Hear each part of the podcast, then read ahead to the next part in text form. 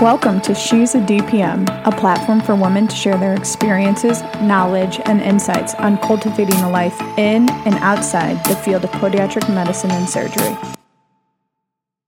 Okay, well, then welcome back, everybody, to She's a DPM. I'm your host, Dr. Stephanie Oxman, and today's special guest is Dr. Nicole Freels. So, welcome to the podcast. Thank you. Honored to be on here. I am so excited to have you on today. And before we get started, I'm going to have you talk a little bit about yourself, but I'm going to do a little blurb first that you are the top, have won like the top podiatrist in Lexington for several years, top woman in business award by the Lane Report, podiatrist for Toyota Manufacturing, and leading collaborator doctor with the Timberland boots for Toyota, which is so cool. Um, an owner and creator not only of your own private practice, Lexington Podiatry, but also of ModPod, the modern podiatrist. So a lot to talk about, a lot to uh, unpack, and like I'm so excited to talk with you today about all these aspects. Very cool. Yeah, I I like to stay busy. yeah, I love that because it's uh, body in motion stays in motion, right? That's exactly right. I say that all the time to my patients. Oh, really? yes, it's so funny you say that. well, besides all that, what tell us a little bit about like yourself, like where you're from, background, anything like that. Sure. I'm actually from a really small area. Um, it's South Portsmouth, Kentucky. Um, there's not not a lot there, honestly. That's mainly farmland. So you have a lot of time to become very introspective and think about, you know, your future and kind of what you want to do. And I was obviously lucky because I got to grow up in my grandfather's practice across the river. And so I kind of knew um, at a young age what I wanted to do. And the Kentucky summers are brutal you know and growing up on a farm it's you'll do anything just to get inside to be in air conditioning to be quite honest so that's how i spent a lot of time you know with him and just kind of hanging out and i really thought that this is a gig i could do you know we got air conditioning going patients are cool they're bringing in free tomatoes and all kinds of produce. And it was just a very cool environment to and very relaxed. It was not um, kind of a stuffy doctor environment. His office was actually an old house. Um, so that you know the individual rooms the exam rooms were old bedrooms which was kind of unique. Um, so yeah i got into uh, podiatry at that point and um, from there it just kind of snowballed into kind of wanting to do my own thing you know went through lots of contract negotiations and things like that but nothing really seemed to stick with you know my vision for any type of podiatry practice so then you know fast forward and i just you know hung my own shingle and straight out of residency. It was 2008, October of 2008. For those of you that are, yes, um, aware of this small thing we call a recession in 2008 and how the world imploded, I decided to open a practice. And I'm so glad ignorance is bliss. My husband, um, his background is MBA and accounting, and he's like, You're crazy, but let's do it. let's do it. Let's give it a try. Because there really weren't any other options for me um, personally. So, yep. And now 15 years later, here we sit today. So, you said something that just resonated with me that like there wasn't a practice that fit your vision of like what you how you wanted to practice as a podiatrist. So can you kind of tell me like what your vision was and then how you were able to grow this vision into Lexington podiatry? Sure. I think aesthetically um, and attracting the right kind of patient that I like to treat. Like I love treating sports medicine. I actually quit doing surgery because I solely focus on, you know, my athletes and those that are really active and that want to be active. That's why I love working with Toyota patients and, you know, USPS and UPS and all of that because they're on their feet and they don't have time to be injured. So they're really listening to you instead of that patient who maybe uh, is not employed at the time just can kind of hang out at the house and it's like oh well time will heal it.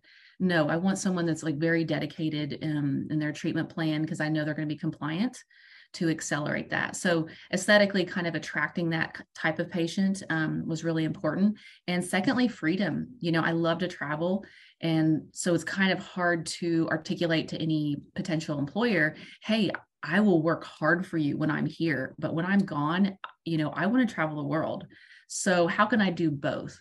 And I was really having a hard time uh, finding someone that would give me the flexibility straight out of school because you know how it is. They want to work you like dogs.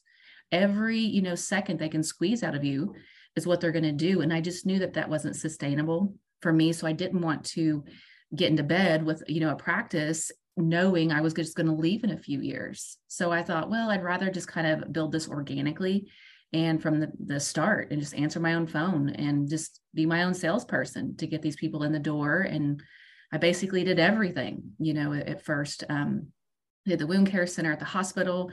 I had like 10 nursing homes just from cold calling. Hey, do you need a podiatrist?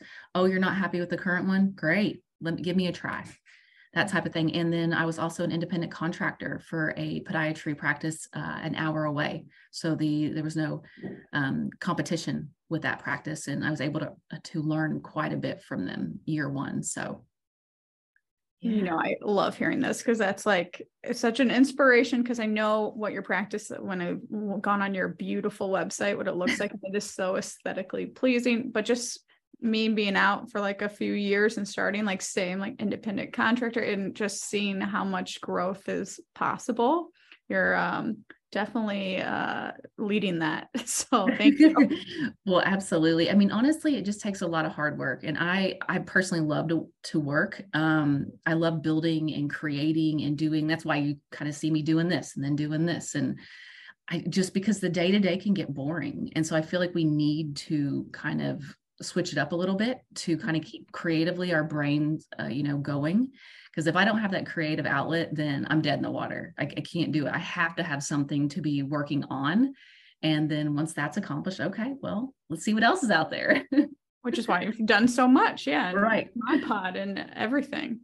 Okay mm-hmm. as a top woman in business that i know you mm-hmm. got an award from like the lane report what are three common mistakes you see new practice owners making? Um, spending too much money.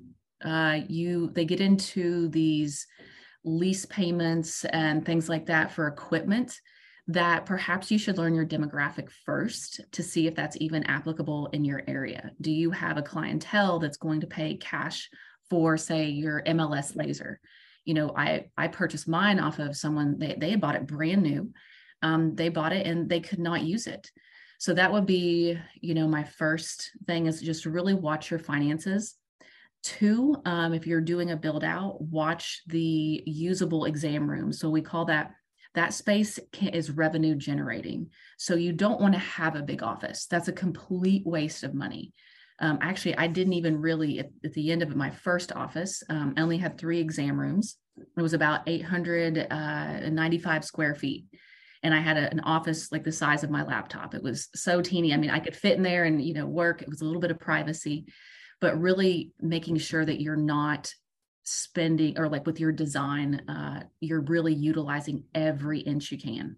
Mm-hmm. Think about storage. You know, I had a, a very small uh, bathroom, but I built uh, uh, shelves to be able to stock those gigantic cam walkers in the bathroom because you know space was a premium at the time. So really watching that um, third for a new practitioner negotiate your supply costs. I got oh wow. Yeah i got it good when i first started you know because i didn't know that you could even negotiate supply costs. And not only that you need to negotiate them every quarter and then pit them against each other because you know it's mckesson or more or whoever it is be like listen and just keep an excel spreadsheet. I probably spent a solid 40 hours because everything was from scratch you know like what do i need? A bone rasp? I need pickups? I need i mean detailed work. And then i had uh, basically t- uh, chosen the top seven companies and then went sent this list through over and over and over and i still didn't get pricing like i get now because i didn't know any better that's an excellent so, tip. Yeah. So you would definitely save a lot of money. So biggest takeaway is watch your overhead starting out. You keep your overhead as low as possible, and then you can actually be profitable because you know it's you're already in debt up to your ears. So if you add on these other big expenses, it's going to take you forever to climb out of that hole. Yes, man. And that's something I, I think I learned quickly that it's surprising how little you need to start like you don't need a lot of all these like tools and everything to get going. No, you can no. really start with I had like a rolling cart that I would take to which sounds so funny, but absolutely. is I, I would really penny pinch in every sense of the word. Don't let the, let the business build and then buy more crap. Yeah. They're always going to sell it to you. They, they're always, and, and I would not talk with someone. I think that's where I got into troubles. I spoke with someone at the company and they like a new practitioner, right? They're onboarding a new practitioner. Well, in reality, they're selling me a bunch of crap that I didn't need. So mm-hmm. really think about and break it down to your day to day. What do you, given the, the patient demographic that you want, what are you going to use? What who are you going to target? What do those supplies look like? In order minimal. Excellent advice. Yes. I love yeah. I'm gonna I'm learning. I told you this is also self-serving podcast for me. All right, you have a beautiful website. You are prominent on social media. You have tons of followers on YouTube and uh, views. So, what overall have you found to be your most successful marketing tool? I get asked this question. You have no idea how how often. Um, honestly, it's original content. It has to be you, your personality, not not me, but the personality of your practice uh, you have to showcase that. And it's also like what is the angle? So we know um, anytime we're posting something that there's intention behind it. Is it do we want product sales? Do we want new patient acquisition? Do we want just brand awareness? So really kind of thinking about your roi you know what is the effort? And then what is what are you wanting to get out of it?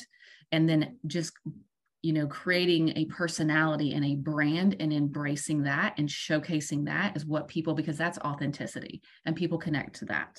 So i think if you try to if anyone were trying to repeat our brand you know we have horses in our backyard you know we've got bourbon everywhere. So it's kind of we have a lot that's around that. Um it's be it'd be more challenging. So like if you were in cincinnati per se. I was going to say Chicago. Nobody, uh, yeah, I don't, I'm looking out my window now. There's no horses and Right. So people wouldn't, you know, if we're talking about in our blogs, you know, you walking on the farm and that uneven terrain, mm-hmm. someone like a Chicago patient wouldn't connect with that post or that blog. But our people do because that's their daily life. Yes. And that reminds like all those companies like that say they'll like write blogs for you. I've learned quickly that that's just so mm-hmm. like they change a few words and that's really not helping with that SEO and like authentic content. That's exactly right. So when I uh, started, I I understood the the benefit of a website. Believe it or not, webs not every doctor had a website 15 years ago. It was somewhat new, and nobody had social media accounts. I was definitely the odd bird in town having a how why do you have a social media account what is that and now look at and it at the times yeah yeah exactly i mean i think just and really looking at if it's TikTok or what's the new platform and and who's your target? You know who are you trying to get and what's the purpose behind it is the biggest take home. That's a great take home. Is has there been like during throughout this process a resource or a book a symposium that you were like wow this was really extremely beneficial. I'm so glad i went th- to this read this so my number one book um, is by far it's tim ferriss it's uh, called The Four Hour Work Week. I'm sure you love, I love it. that book. I've read it four times. Um, that's my my number one book. Um, and just automation, like the art of automation. I, I love that because I love efficiency and technology. It just makes sense. You know, why work harder? Yes. Um, the biggest conference I went to, it's quite expensive, but it was worth it. Uh, was the Disney Institute to really create that feel. You know, it's like how does Disney um, make everyone feel so good and and people want to give disney their money year after year and i mean a lot of money. So i wanted to go behind the scenes and learn what they did. And so they have a whole course on leadership patient ex- or not patient but uh, customer experience. Um, i think it's a five part series but it's it's quite expensive but it was definitely worth our roi you know because we got we you know the sense that we pump in we get complimented on that every day you know this doesn't so i was trying to break the stereotype of a podiatry office and a podiatrist. Um, so that's kind of everything i do is against like swimming upstream against the norm. Okay this is stereotypical. Let's go in a different direction. What can be creative fun engaging? What are our patients going to connect to? So i kind of take a i look at it that way as well.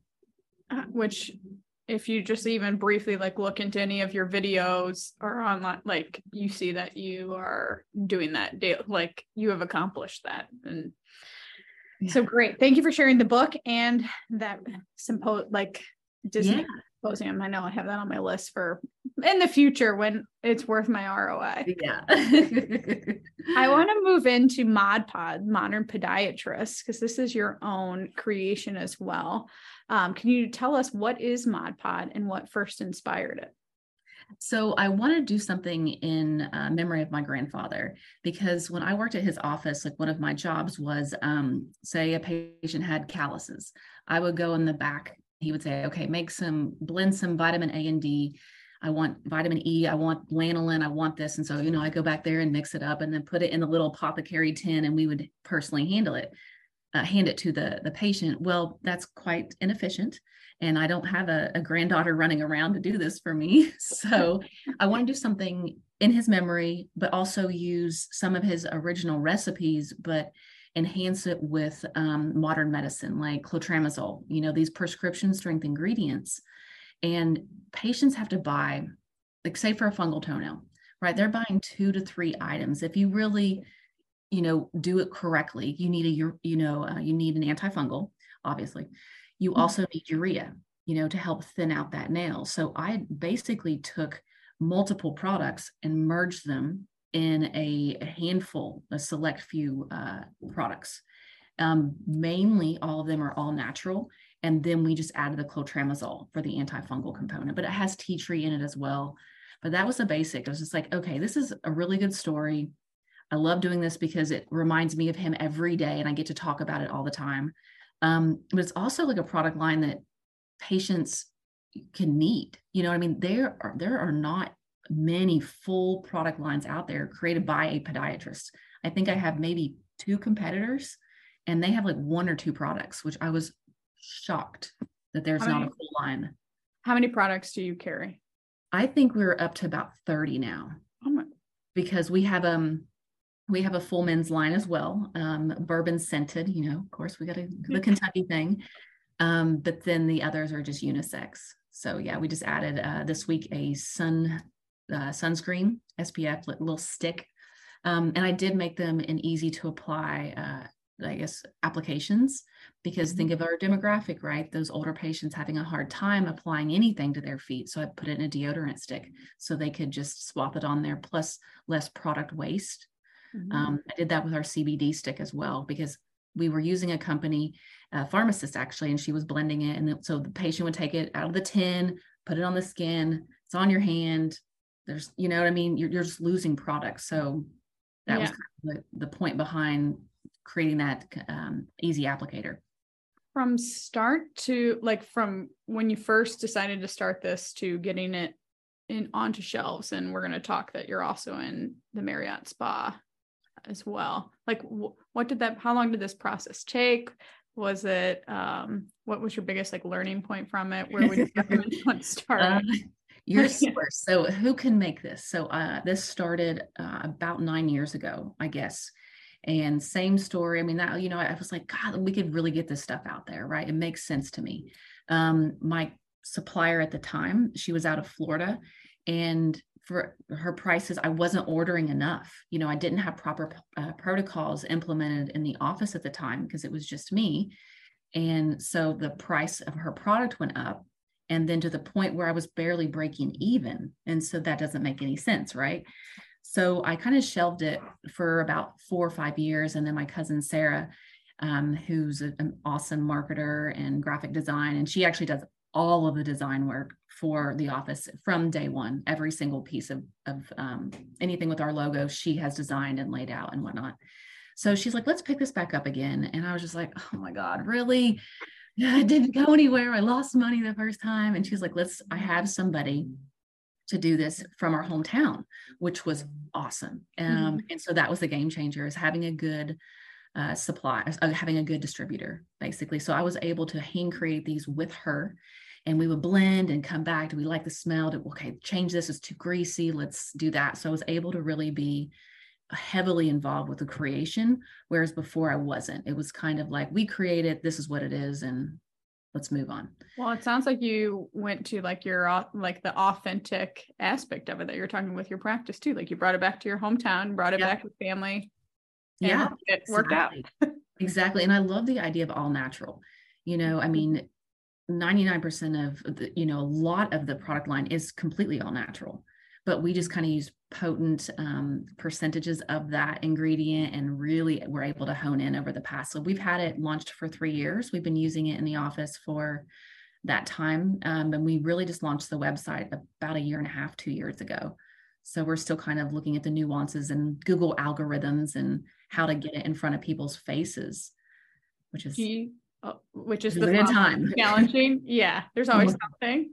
Yes.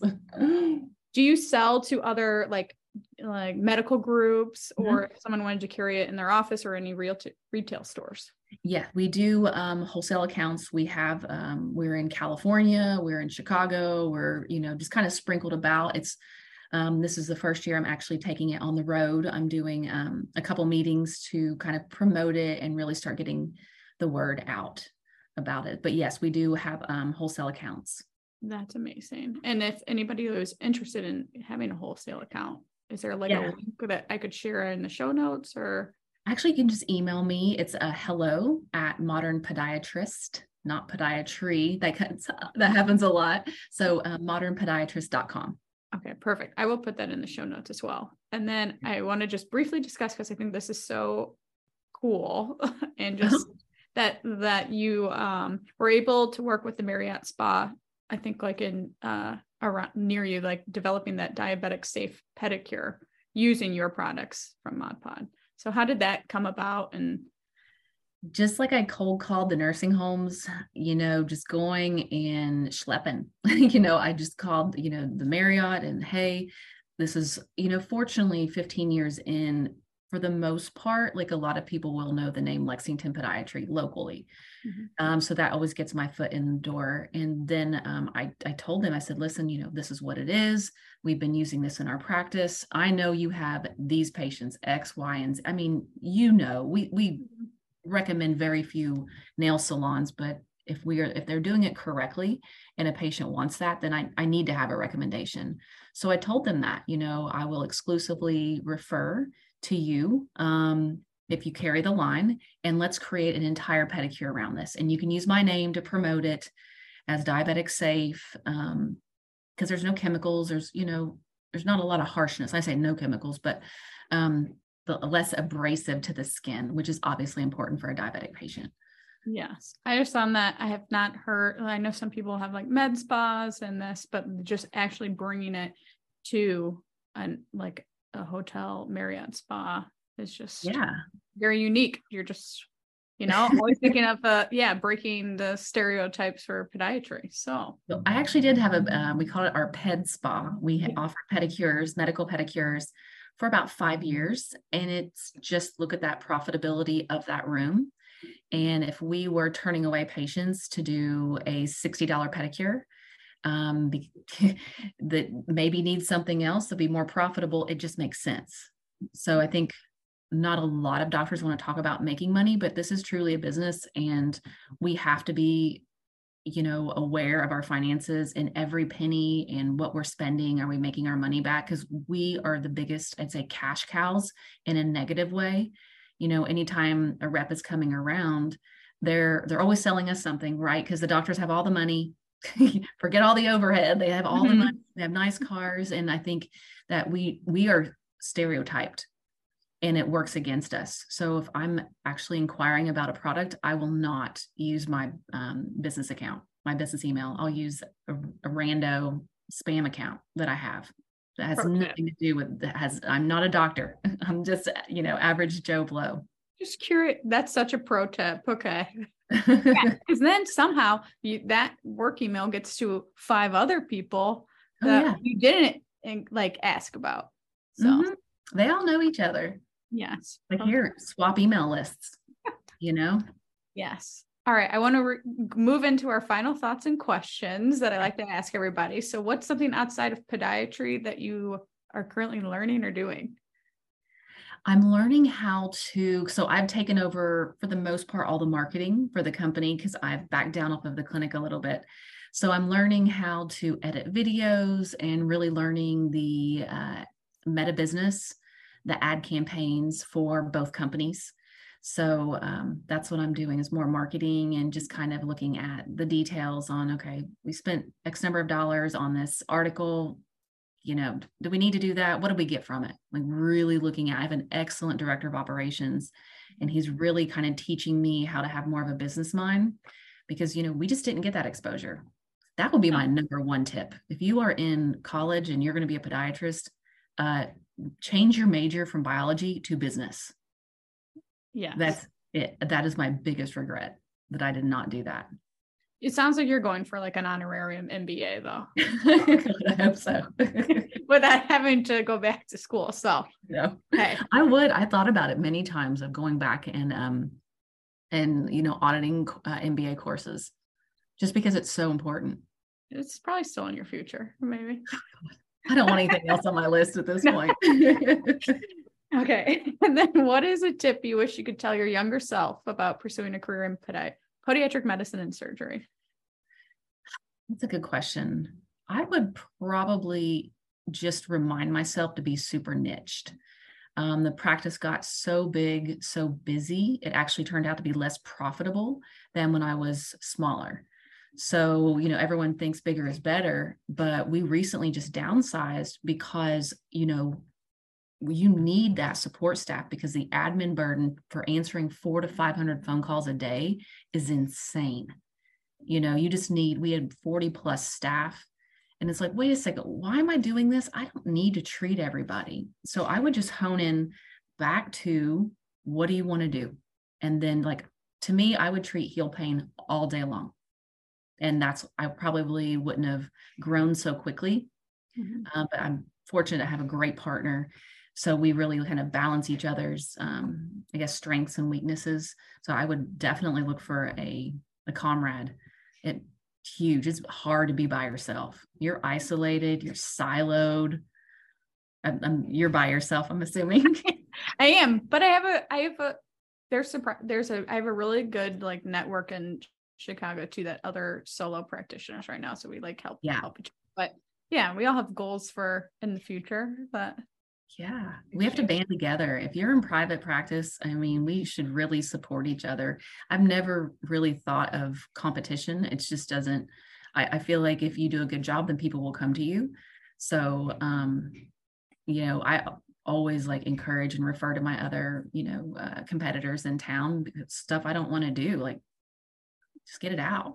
I couldn't agree more with that. And, uh, if anybody wants to reach you or contact you, I know um, for the um, Mod Pod we have that. Is there any place that they can follow you on social media? And you have Instagram. I think you have a TikTok. I saw. Yes, we we're putting more effort there. We uh, yeah, I think we've got like 125,000 followers on TikTok and about 380 some on YouTube. I'm gonna say. So, yeah, they they love the gross stuff. Um, but my so everything for modern podiatrists is that it's uh, modern podiatrist at Instagram, uh, Lexington Podiatry for Facebook and Instagram and YouTube and TikTok. Um, outside of that, my personal uh, Instagram, my husband just recently talked me into changing this.